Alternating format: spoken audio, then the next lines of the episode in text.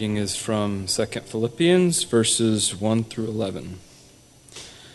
So if there's any encouragement in Christ, any comfort from love, any participation in the Spirit, any affection and sympathy, complete my joy by being of the same mind, having the same love, being in full accord and of one mind.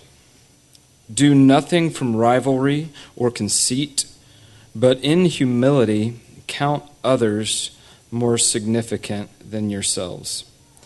Let each of you look not only to his own interests, but also to the interests of others. Have this mind among yourselves, which is yours in Christ Jesus, who, though he was in the form of God, did not count equality with God a thing to be grasped, but made himself nothing, taking the form of a servant, being born in the likeness of men. And being found in human form, he humbled himself by becoming obedient to the point of death, even death on a cross. Therefore, God has highly exalted him and bestowed on him the name that is above every name, so that at the name of Jesus every knee should bow in heaven and on earth and under the earth, and every tongue confess that Jesus Christ is Lord to the glory of God the Father. The word of the Lord.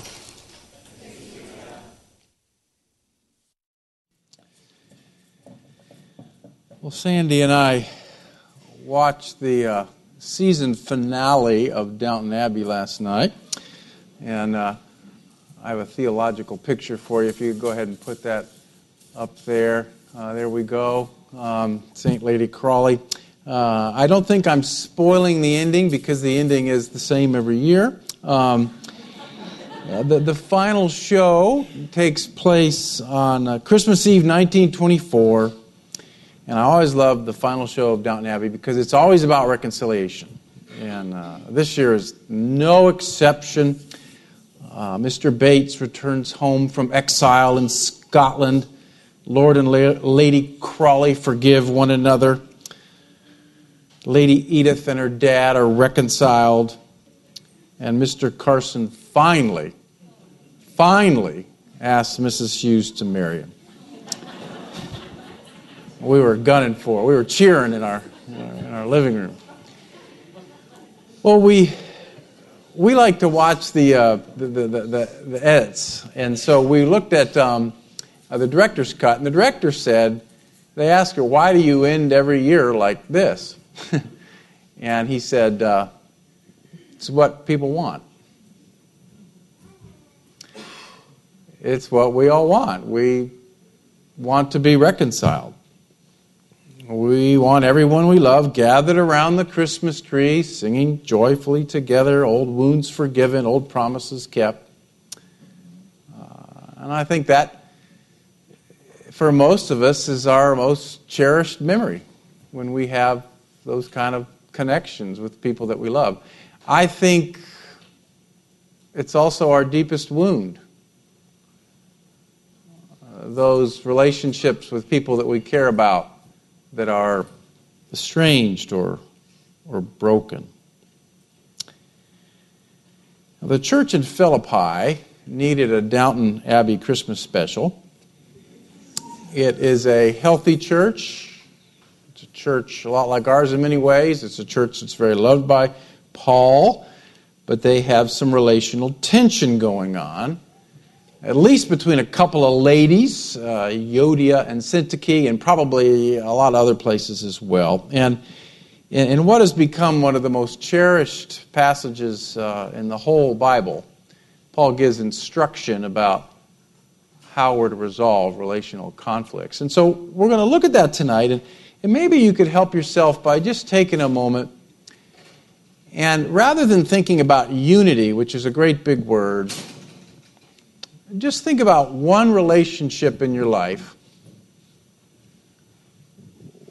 where you need healing, where something's stuck or out of joint or estranged. Just, just one. Can't work on all of them at one night. Uh, just one relationship in your life where you need some relational healing for God to bring unity. Well, Paul is going to instruct us about how we should approach those relationships. And he begins by reminding the Philippians, reminding us of the resources that we have in Christ to handle these relational problems. If, or since in the Greek it can mean, since there is encouragement in Christ, comfort from love, participation in the Spirit, affection and sympathy, complete my joy by being of the same mind, the same love, full accord, and in one mind. He's saying, look, you all have all these resources because of your relationship with Christ. And, and if you can claim those resources and live out of those resources, you, you actually do have the power to reconcile relationship and pursue unity. I'm reading a, another novel right now by a famous author who's celebrated for his insights into the 21st century American condition. And if there's one singular insight I think I'm getting from his book, which I don't like very much, is that 21st century Americans are terrible at relationships. That we have no capacity to sustain them. And for this author, uh, within 100 pages, everybody has blown up their relationship. And they, they have no capacity for healing them. Well, Paul is saying, hey, we actually do have resources to heal these cherished relationships. We, we know what it means to be loved by God and encouraged by God. We know what it means to share in the, in the Spirit together. We know what it means to feel God's affection so we can have affection for others. I thought of this this, this week. Thursday and Friday, uh, David Geik and uh, Linda Hamilton and I attended a conference hosted by an organization called the Colossians Forum. And the Colossians Forum was formed five years ago to help churches talk about difficult issues in a way that deepens community and encourages spiritual growth. And uh, the root of, of the forum is Colossians 1.17. All things hold together in Christ. And what this ministry says is that Christians ought to be able to talk about the hardest things whether they're social issues, doctrinal issues, issues in your family, issues of betrayal, issues of uh, unfaithfulness. We ought to be able to talk about these things as a family because all things hold together in Christ. So they identified that Christians aren't really great at that. Is that kind of a fair assessment? And so, uh, what they started out doing was they uh, were hosting these, these worship seminars where they'd pick a very difficult topic and they'd bring in a, a theologian who'd cover one side, a theologian who'd cover the other side, then they'd worship together. And it was great. It was the first time people had ever done anything like that. But then they realized, you know, most local churches can't go hire the two smartest theologians in the country to come in and do that. Maybe we ought to help a local church figure out how to do that. And so, so they said, we're going to start a pilot project where we're going to train local churches in how to have difficult conversations, to work on difficult subjects in a way that leads to unity and truth. And they heard about us, they heard about uh, some of the things that we're trying to do about disagreeing well together, and so uh, gave me a call and invited us to be one of their uh, pilot projects. And so we, we, were up there for the training in Grand Rapids, um, which they paid for the, our two trainers to go up. They're so interested in investing us this way. And Michael Gulker, who's the director of the forum, asked a question in the training that, that I've really been thinking about. And if we can go ahead and put that up. Um, the question is Are we the kind of people who can have this conversation? I thought, man, that is a great question. Yeah, the conversation's important. It's important that we dig into it and, and look at both sides of it.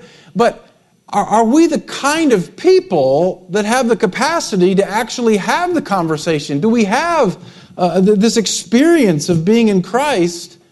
Do we have the character formed in us where we can be patient and kind and forgiving and humble. So I think that's where Paul is, is starting, not with conflict management techniques, but he's saying, hey, this is the good news. You have all these resources in Christ. You have everything you need to be able to work through relational conflict. Put it on. Well, then he identifies several reasons why relationships break down, two of them specifically. He says, Don't do anything from rivalry or conceit. And I think this is true uh, not just in churches, this is true in marriages. This is true in families. This is true on sports teams. This is true on dance companies. This is true in, uh, you know, wherever you go. This is what happens with, with human beings. Paul says uh, the, the first breakdown is from rivalry. It means party spirit. The root word in the Greek refers to laborers hired for a certain project. And, and it came to this idea that in any community, there's this, in any community, there's this uh, power at work that causes people to break up into factions, to kind of get hired into different groups. And social psychologists talk about it all the time. There's fascinating studies on this. You know that this is true. It's just simply easier for me to be with people who are like me. It takes less cognitive work. And the other thing that happens once I come to be with people who are like me is one of the ways my group forms identity is by identifying the groups that I'm not like, right? We've all experienced that. So Paul says this is going on in our churches and it's creating factions, it's creating parties, it's creating broken fault lines in the body of Christ. What's beneath that, you think? And you know, it's, it's so, we're not necessarily talking about uh, Russia and, and Ukraine. We're talking about moms who nurse and moms who don't right? I mean, we're talking about people who put their elderly parent into the nursing home and people that don't. We're talking about that kind of stuff. That's what churches uh, break down from. What's, what's beneath that? Maybe it's fear.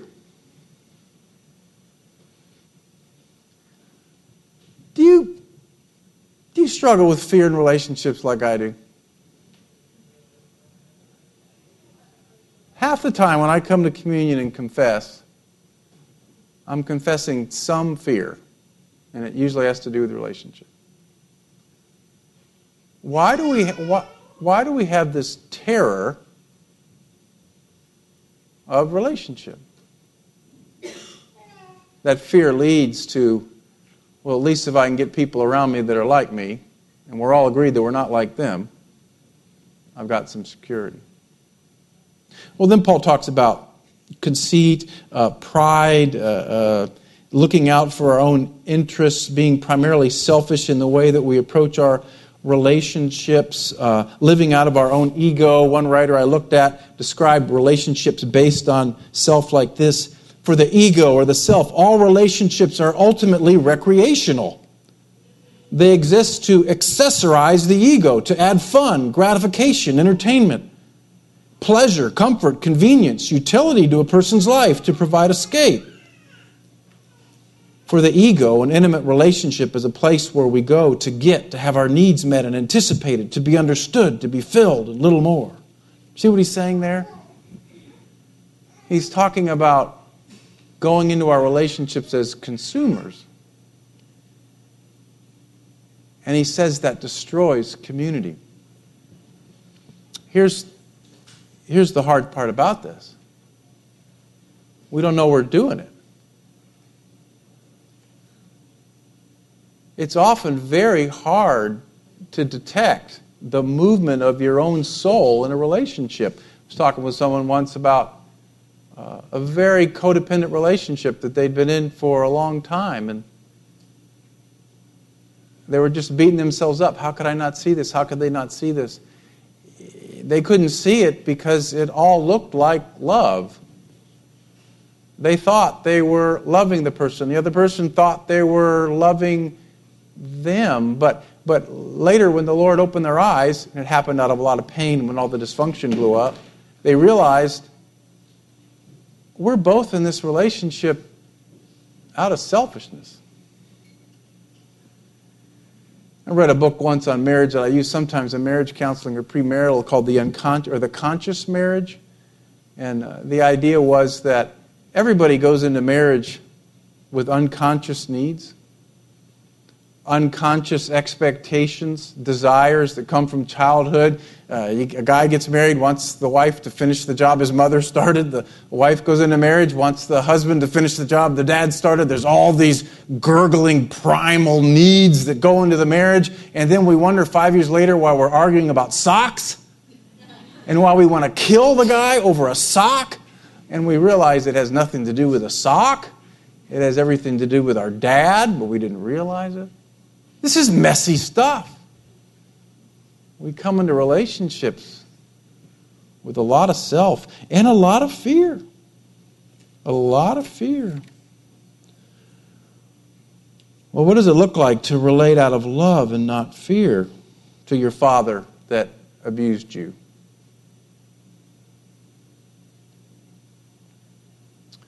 What does it look like to, to relate out of love and not fear to a boss that could fire you?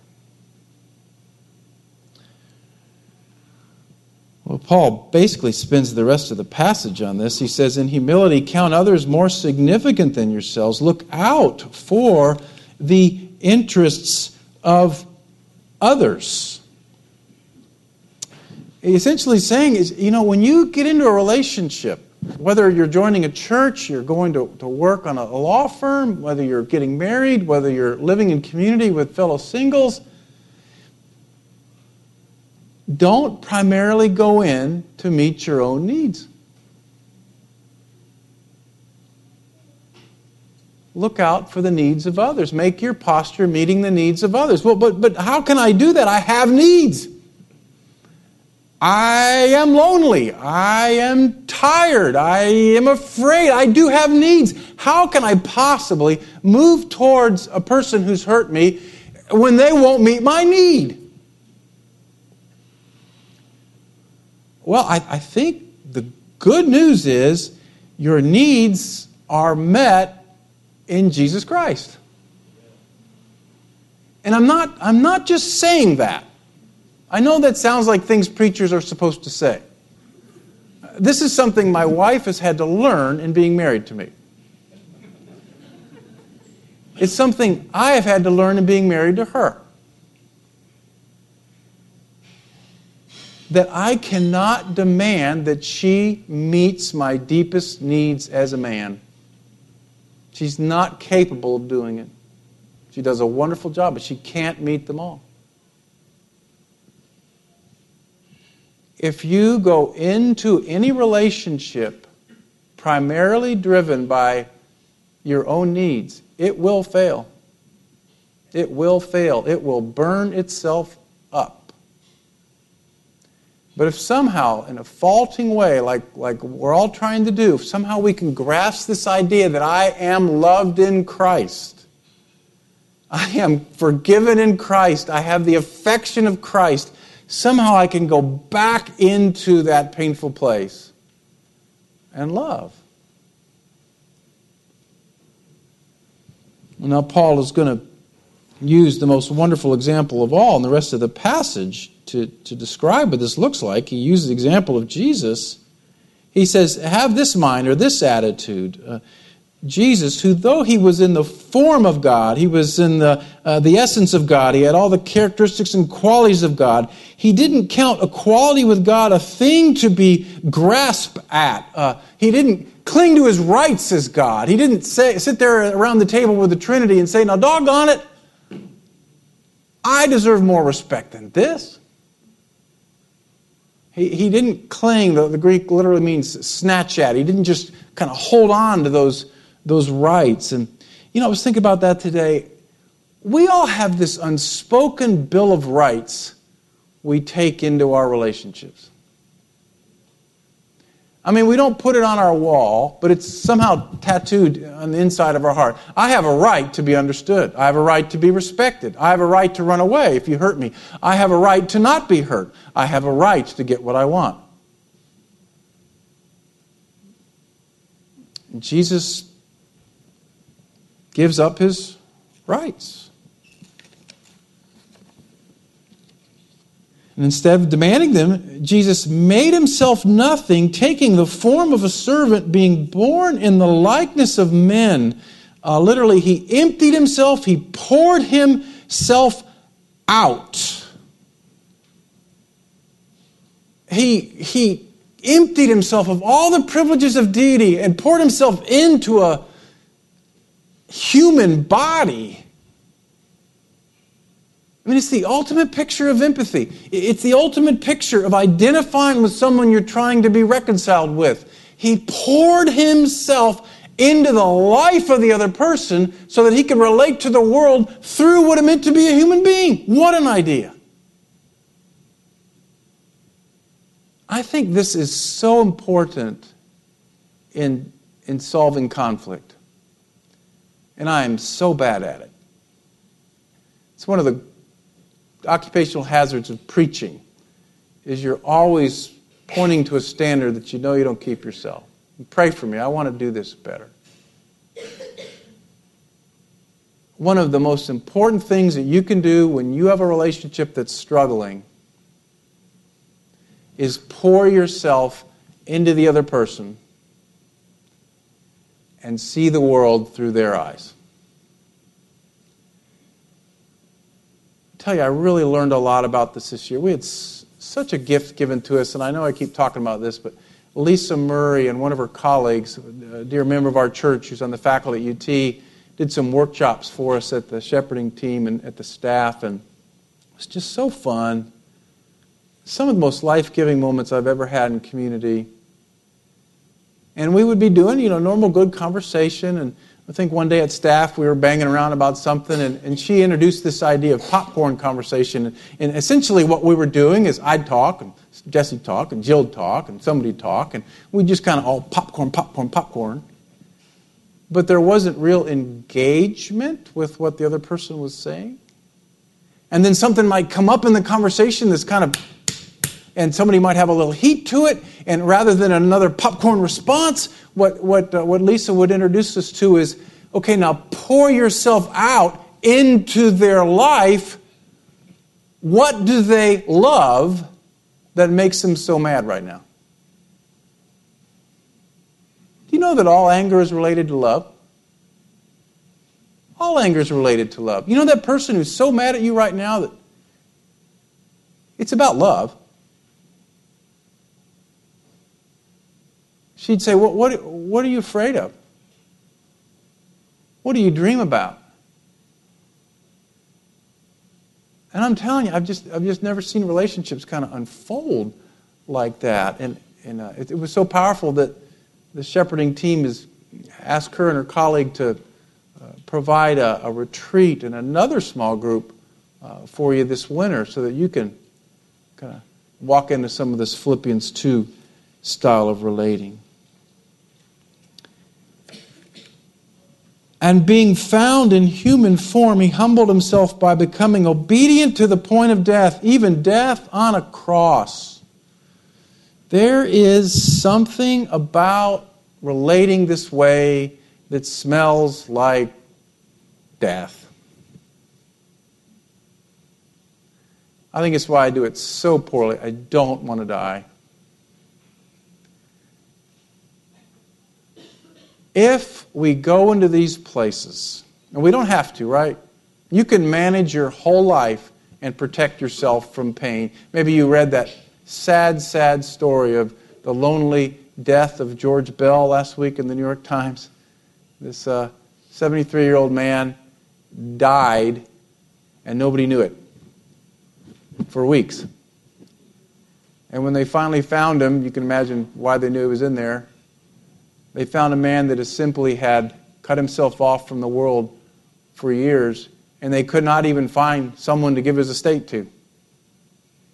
No one knew that he died. So you can do that. You can get hurt. You can write it off. You can self protect. You can shut it down. You can do that. It'll be safer. You won't weep as much. Your heart will freeze. You'll die alone. You can do it.